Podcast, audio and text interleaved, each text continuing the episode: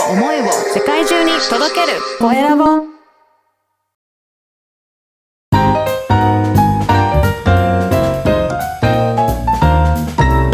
ポッドキャストの配信で人生が変わる。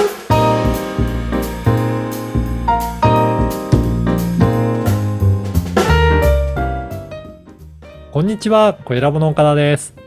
こんにちは山口智子です。岡田さん今日もよろしくお願いしますよろしくお願いします。あのいよいよ今年もはい。ラスト近づいてきて、今日この番組は年内最後ですね。そうですね、もうね、今日29日ということで、もうね、最後になってました。うん。いやーでもこの1年は、声ラボさんにとってもかなり、こう、番組が増えたり、こうね、上り調子だったのではないかなと思います。そうなんですよね。あの、おかげさまで、なんか音声メディア、すごい、なんかいろんな方からお問い合わせいただいたりとか、やってみたいっていう、そういった声をかなりたくさんいただいてですねうん、声ラボだけでも今、ちょうど数えてみたら、累計で170番組を超えて、おー。2022年1年間だけでも67番組が新しくスタートしたっていう、そんな年になりましたね。いやーこれすごいですね。もう、毎月毎月新しい番組が、どんどんどんどん増えて、なんともはい170を超える。そうなんですよ。おー、200まで迫ってますね。そうですねうん。やっぱり皆さんこの音声メディアなんか手軽にできるし、本当会話するだけで発信できるっていうところ、なんか気軽さもあるし、なんか聞いてもらったらすごく評判もいいしっていうので、すごく好評いただいてるんですよね。おー、こう、どうなんですか？数がどんどん増えていく中で、はい。岡田さんから見てのこの、ポッドキャストというメディアとか、うん。活用法とか、やっぱ以前とだいぶ変わったなとか、見えてくる部分があったなみたいな、そういう変化ってこの1年あったんですか？そうですね。本当いろんな活用の仕方が出てきたなっていうところがあってですね。今年いくつかあったのが、企業のブランディングとして人材採用に使いたいっていう、そういうご要望もいくつかあって、そんな番組を使っ、作ったんですけど、ね、じ、あの、自分の商品とかサービス売るだけじゃなくて、自社そのもののブランディングとして、うんうん、こんな社員が働いてるよだったり、社長はこういう思いで、その事業経営してるよっていうことを、なんか発信してる、そんな媒体になったなっていうところもありますね。へえ、そっか確かに本当ブランディングの一つとして、うん。声というものの発信を使うのは本当にいいなと思いますね。うんうん。あとはですね、あの、コミュニティを運営されてる、えー方なんかも結構いらっしゃってですね、うん最近だとオンラインサロンだったりとか、コミュニティ運営っていうので、いろんなグループを作ってる方、すごく増えてきたなと思うんですけど、うんそういったグループ内で情報発信するときにも、このポッドキャストを使っていきたいっていう方が何人かいらっしゃいましたね。はあ、なるほど。それもいいですね。いいですよねなんかそういうね、グループ内もそうだし、以前なんか会社の社員向けのラジオ番組としてみたいな話もありましたし。そうですね。うんそういった感じでありましたから、そうすると何がいいかっていうと、コミュニティがより活性化したりとか、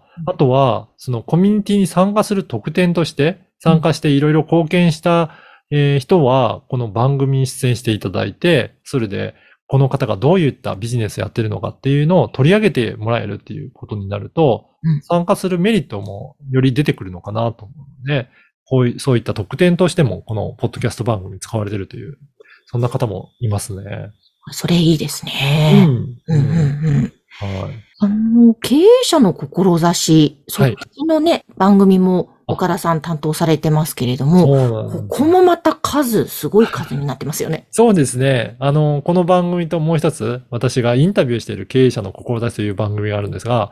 ちょうど2022年のえー1月1日に300回記念っていうので発信させていただいたんですが、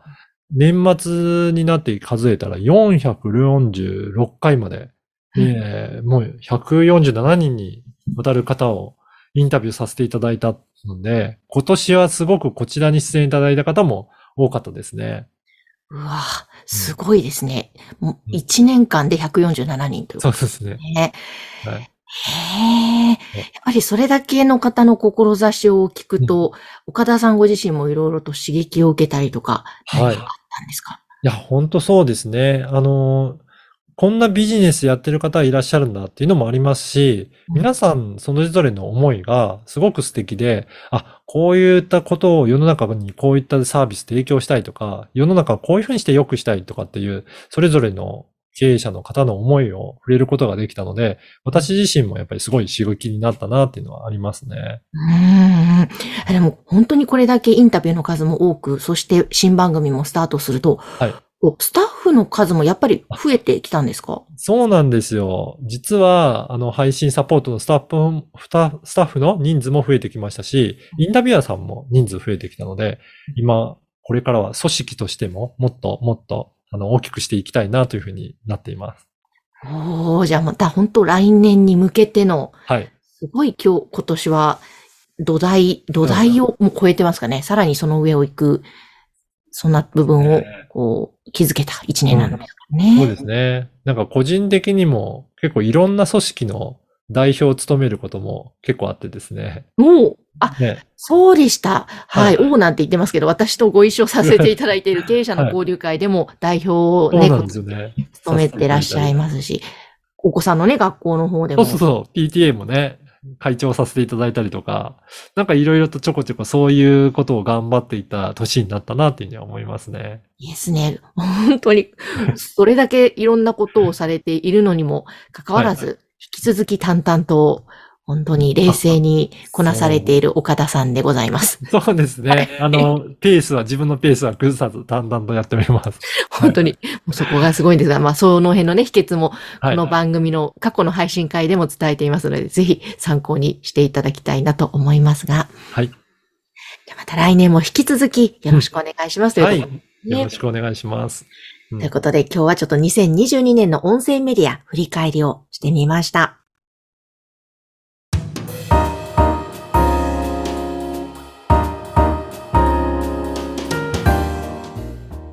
さて続いては、おすすめのポッドキャストのコーナーです。今回の番組は何でしょうか？はい。今回は、その職業、バランサーという番組を紹介したいと思います。はい。その職業、バランサー。この番組私、インタビュアーでサポートさせていただいています。そうですよね。いや、私もちょこちょこ聞かせていただくんですが、バランサーってね、皆さん聞いたとき、どんな職業なんだろうって思いますよね、最初。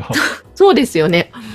このね、あの番組、私もちょこちょこ聞いてるんですけど、なんか、本当不思議な感じがして、なんかいろいろ話題も多岐にわたるので、めちゃくちゃすごいなって思ってるんですけど、ぜひ山口さんからもこの番組の特徴紹介いただいてもいいですか？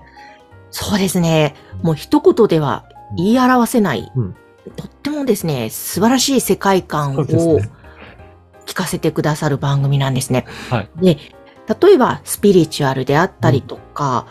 うん、と、なんでしょう、量子力学であったりとか、はいその辺の目目に見えない世界の話っていろんな分野、カテゴリーで表現されていると思うんですけれども、このバランサーの皆安さんの場合は、もうそういう一言のカテゴリーではくくれない、ありとあらゆる面から、お仕事のことだったり、健康のことだったり、うん。まあ、ビジネス、あと社会貢献、うん。いろんなところをですね、本当に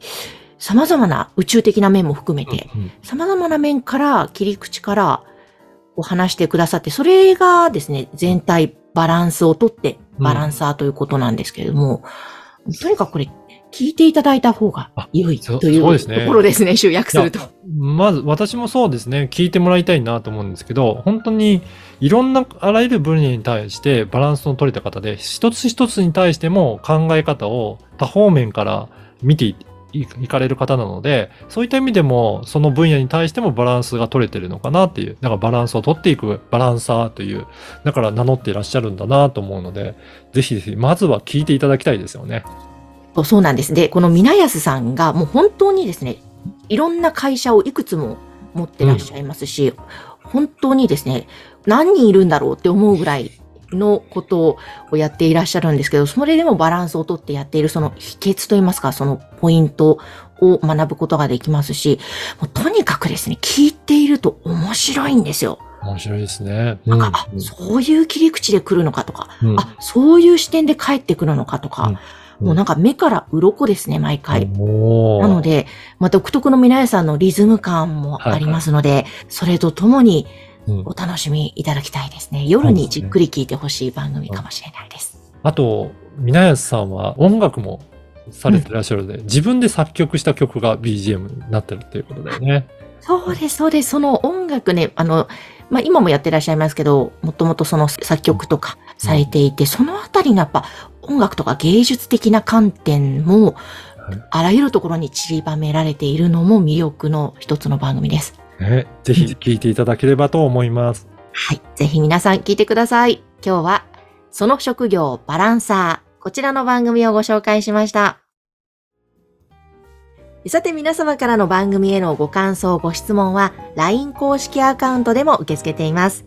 説明文に記載の URL から登録をしてメッセージお送りください。お待ちしています。岡田さん、ということで2022年今年もありがとうございました。ありがとうございました。